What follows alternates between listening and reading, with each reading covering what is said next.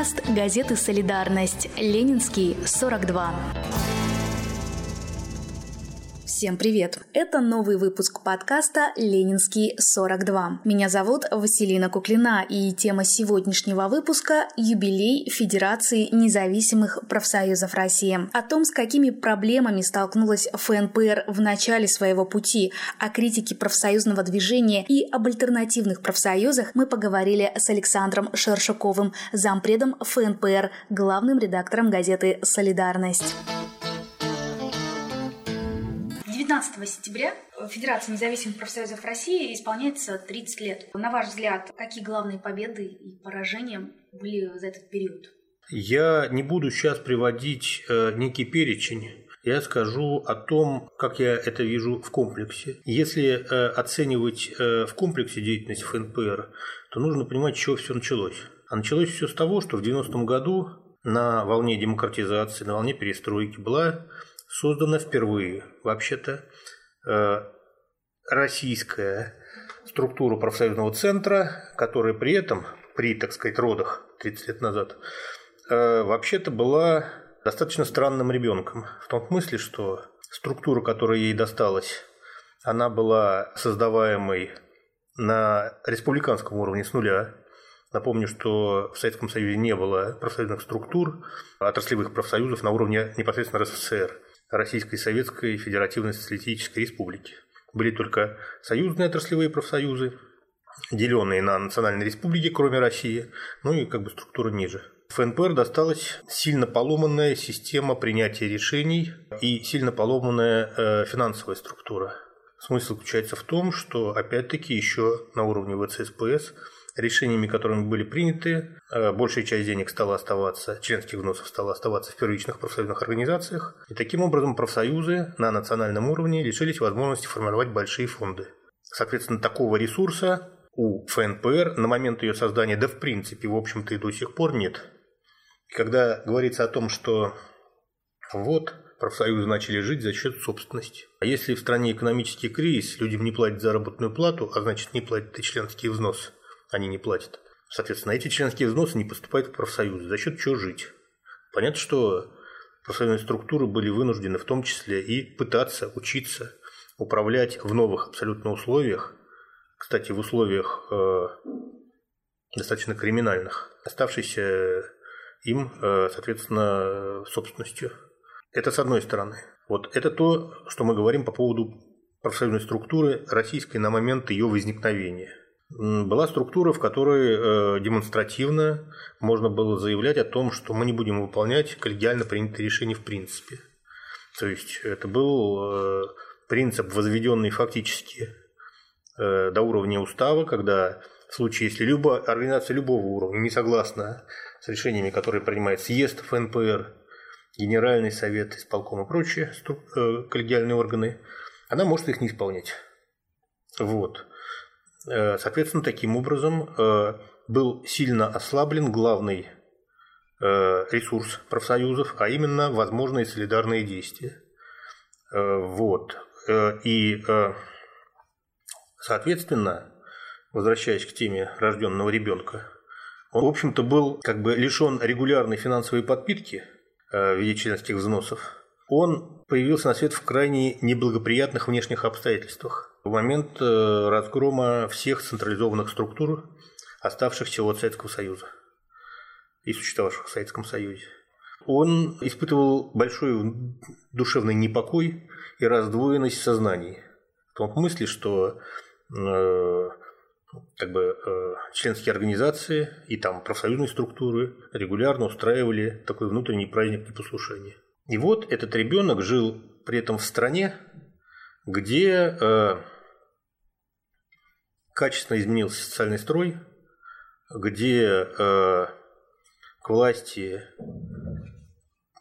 экономической, а кое-где и политической пришел криминал, э, который абсолютно не стремился даже не то что разговаривать с профсоюзами, не то что договариваться, в принципе, разговаривать с профсоюзами, и где э, практически все 90-е годы декларировалась идеология де-факто неолиберализма, ложно понятых либеральных ценностей, потому что, в принципе, в классической интерпретации либеральной ценности – это идеи свободы э, и равных возможностей.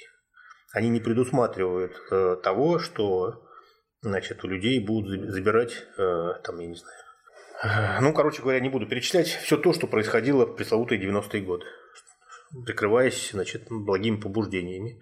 И где э, это самое государство все 90-е годы занималось тем, что не реализовывала декларируемые социальные э, гарантии и ценности, э, значит, и, по сути дела, где-то растаскивала, а где-то разрушала систему социального обеспечения, социальных гарантий населения. Если возвращаться к вашему вопросу, собственно говоря, вот за 30 лет победы и там, поражения, да, значит, э, я могу сказать так, что ну, о поражениях вымышленных либо реальных пусть наши враги рассказывают – вот. Тем паче, что они делают это с большим наслаждением и так далее. Вот. А с точки зрения, э, по большому счету, достижения, оно заключается в том, что, на мой взгляд, что мы все-таки... Э, мне очень не нравится выражение «зато мы сохранили профсоюзы». Зато у нас есть профсоюзы. Потому что сама вся структура бессмысленна, если она не выполняет своих функций. И поэтому акцент нужно делать не на том, что сохранились профсоюзы. Мало ли что сохранилось. Владимир Ильич Ленин тоже сохранился, так сказать, но немножко в другом агрегатном состоянии. Я заранее извиняюсь перед нашими слушателями, теми, кто значит, приверженцы, приверженцы других взглядов. Значит, смысл заключается в том, что все-таки нам, э, я бы так сказал, нам, в данном случае я в первую очередь говорю, конечно, о моих старших товарищах, удалось привести федерацию в более дееспособное состояние, чем нежели это было все 90-е годы, и, используя это ресурсное состояние, добиться возможности нормальных переговоров с нашими социальными партнерами. Дальше можно спорить, эти переговоры более равные или более неравные. Это есть нюансы, на мой взгляд. Но тем не менее, это уже вот некоторое такое, более, существенно более устойчивое состояние, чем нежели то, которое было. А в нем есть свои плюсы, есть свои минусы.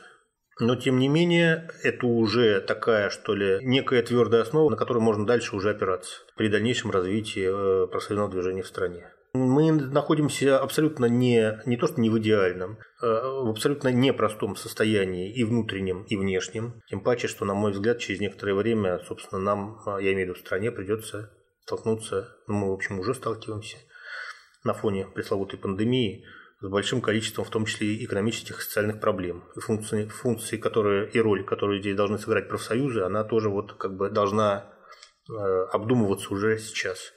Но тем не менее, э, когда сегодня э, говорится о ФНПР, уже все стороны, и наши друзья, и наши враги, и те, с кем мы там ведем некий диалог, они примерно понимают, о чем речь и не отмахиваются от этого просто так.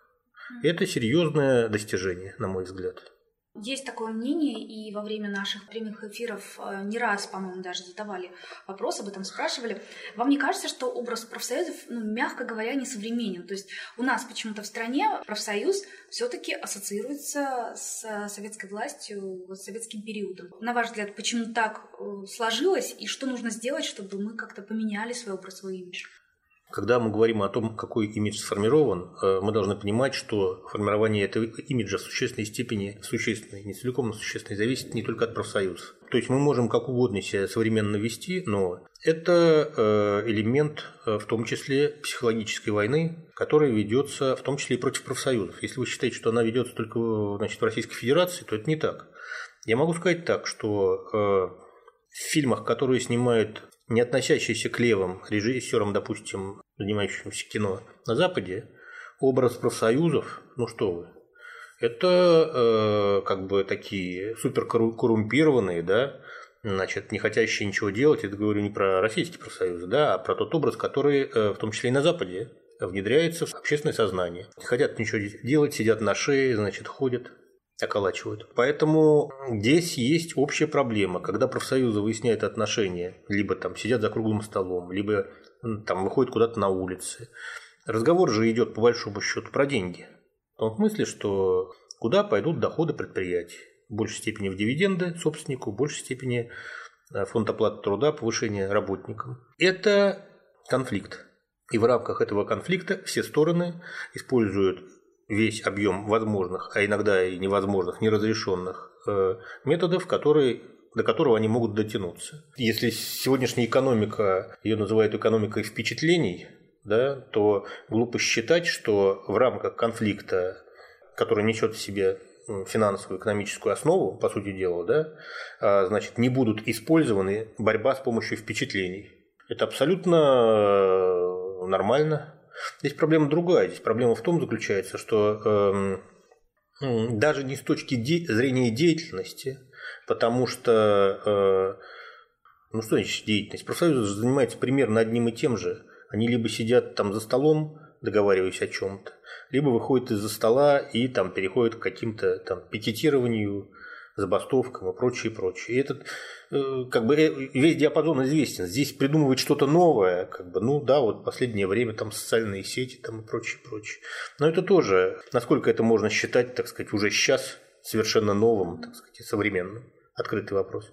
Так вот, я к чему говорю? Здесь вопрос в другом заключается, что, наверное, нам нужно более работать, используя инструменты э, работы с впечатлениями, с впечатлениями людей.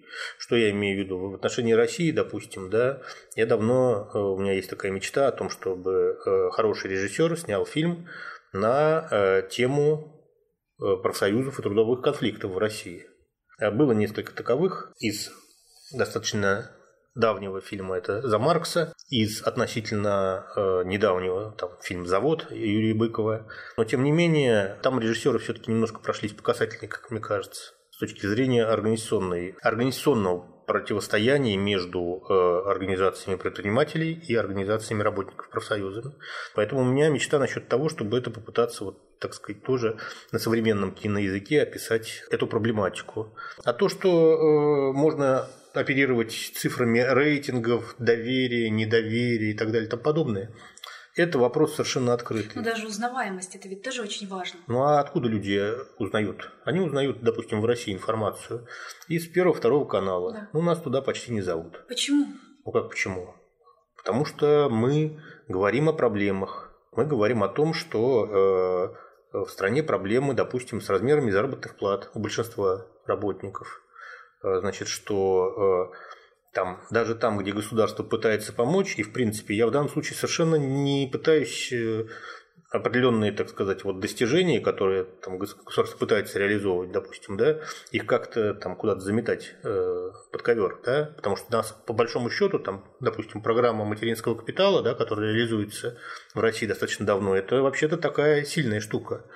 Значит, но мы говорим о проблемах. А в принципе функционал государственного телевидения он заключается в том, чтобы людей в основном успокаивать, а если уж на какие-то темы будоражить, то либо по поводу личной жизни каких представителей шоу-бизнеса, либо что-то там, значит, неправильное происходит на Украине или в Белоруссии теперь. Да? Теперь у нас украинских политологов в студиях, которых там били, выплачиваем большие гонорары, сменили белорусские. Цирк уехал, а клоуны остались. А слышать о вещах, которые, так сказать, раздражают, ну, как бы не хочется. Это элемент государственной пропаганды. Ну, с этим можно спорить, не соглашаться, но она такова есть на сегодняшний момент. Поэтому там нас э, в должном количестве, скорее всего, не будет. А это значит, что этот инструмент для нас недосягаем э, воздействие на общественное сознание. Мы пытаемся использовать другие инструменты. Значит, ну как, Получается так, как получается. Кстати, я могу сказать, что вот, допустим, за последние там, полгода количество цитируемости в центральных СМИ, допустим, позиций ФНПР, наших лидеров, специалистов, да, на мой взгляд, существенно увеличилось. Потому что, э, но в данном случае здесь другая история. К нам, как экспертам, по разным э, новостным поводам, связанных с трудовыми отношениями, там, законодательными инициативами, обращаются СМИ. В случае, если мы быстро и компетентно им отвечаем, мы повышаем свой рейтинг в их глазах, Соответственно, они для нас, э, как бы мы для них являемся более авторитетным источником, к которому они обращаются и в следующий раз. Но это разница. Одно дело, мы вот там вчера мне позвонили, спросили, что вы думаете по поводу введения почасовой оплаты труда. Ну, я ответил, хорошо. Но это экспертный ответ, где мнение высказывается по чужому информационному поводу, и оно составляет там, ну, три строчки, да, вашу записку в несколько строчек. А высказывание позиции, там более-менее такое объемное, да, это немножко другая история. Вот за ним к нам обращаются крайне редко, крайне редко на самом деле. Поэтому, ну, пытаемся компенсировать это там более активной работой с соцсетями в интернете, э, там свои СМИ, пресловутая газета «Солидарность», не будем скрывать. Ну а что, здесь смеяться-то не над чем, потому что, в принципе, на самом деле, несмотря на относительно небольшой тираж, ну, на небольшой тираж, в масштабе, там, допустим, комсомоль, комсомолки, либо комсом, э, московские комсомольцы, да, в совокупности вместе с, э, допустим, сайтом, да, мы вообще-то уже, я считаю, по, так сказать, как бы по совокупному такому тиражу газету «Труд» обогнали, который бренд, так сказать, такой более древний, чем у нас. Другое дело, что мы делаем все это не как бы не за счет э, больших привлеченных средств.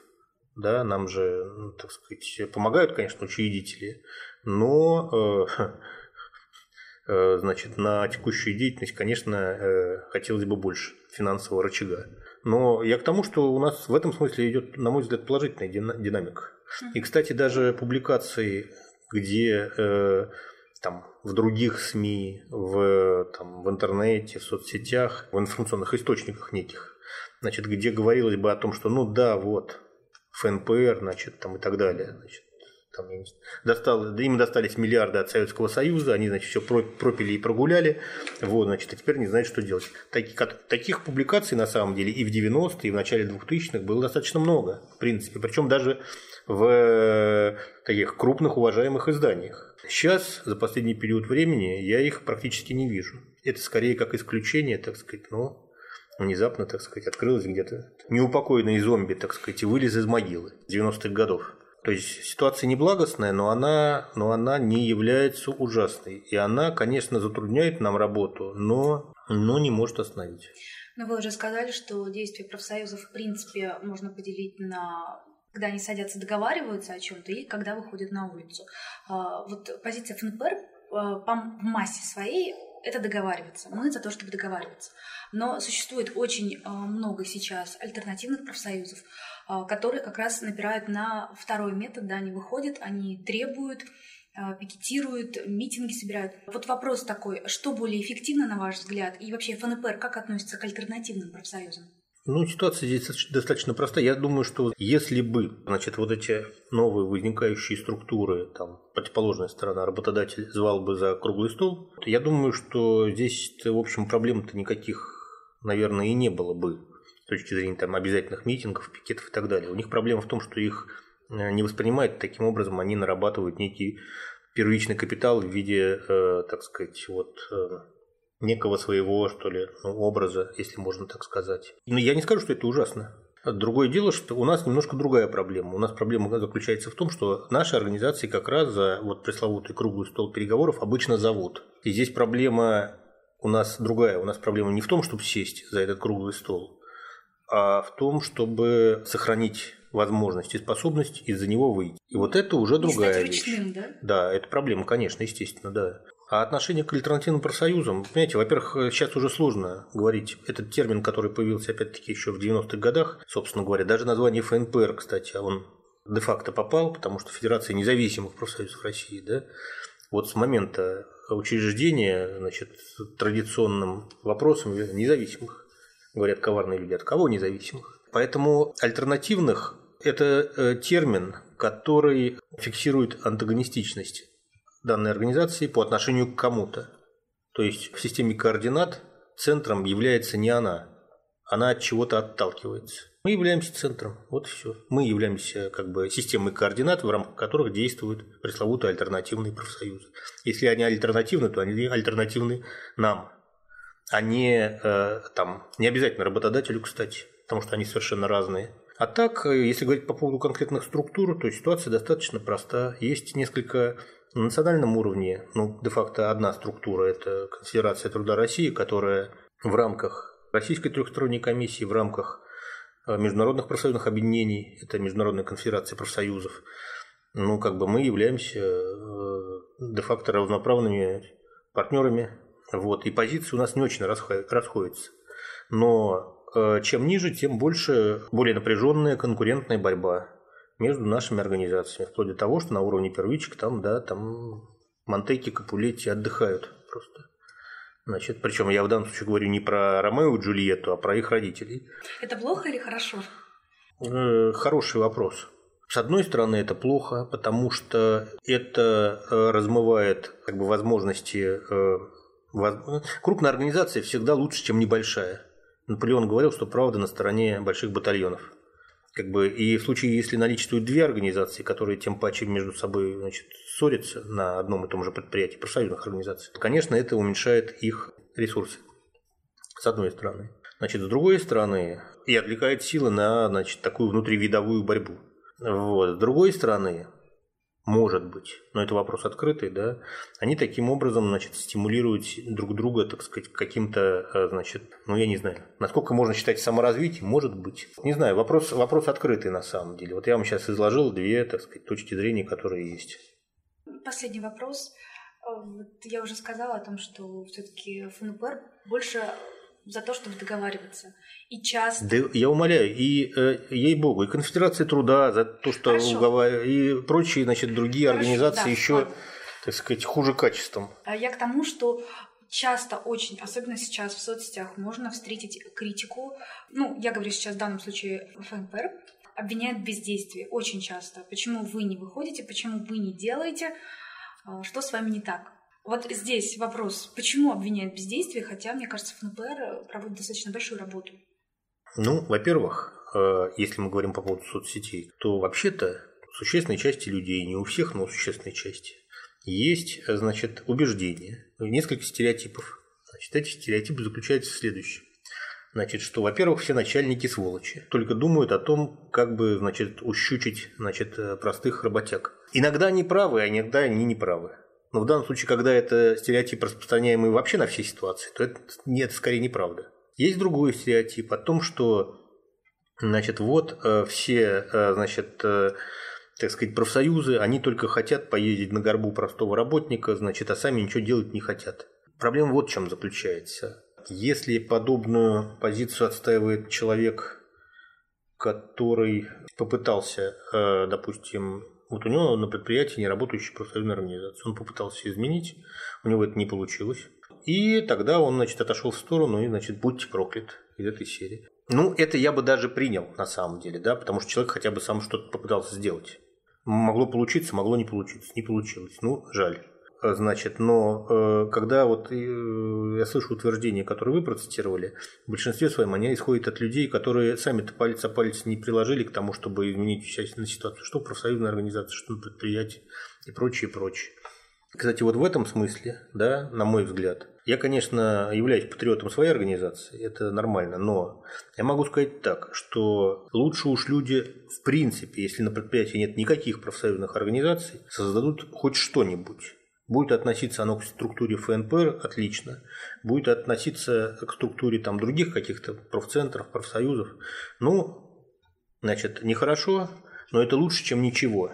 Потому что все равно у работников должна быть своя организация. Организация, которую они считают своей, которая защищает их права. Значит, э, и мы в, этой, в этом смысле должны просто бороться за то, чтобы, если эта организация сейчас к нам не относится, чтобы она к нам в будущем относилась. Но это все равно лучше, чем ничего. Потому что в одиночку человек перед работодателем беззащитен. На сегодня у меня все. Если у вас есть интересные темы для подкаста, то присылайте их на электронный адрес infosobaka.solidarность.org с пометкой «Подкаст». С вами была Василина Куклина. Услышимся. Всем пока. Подкаст газеты «Солидарность». Ленинский, 42.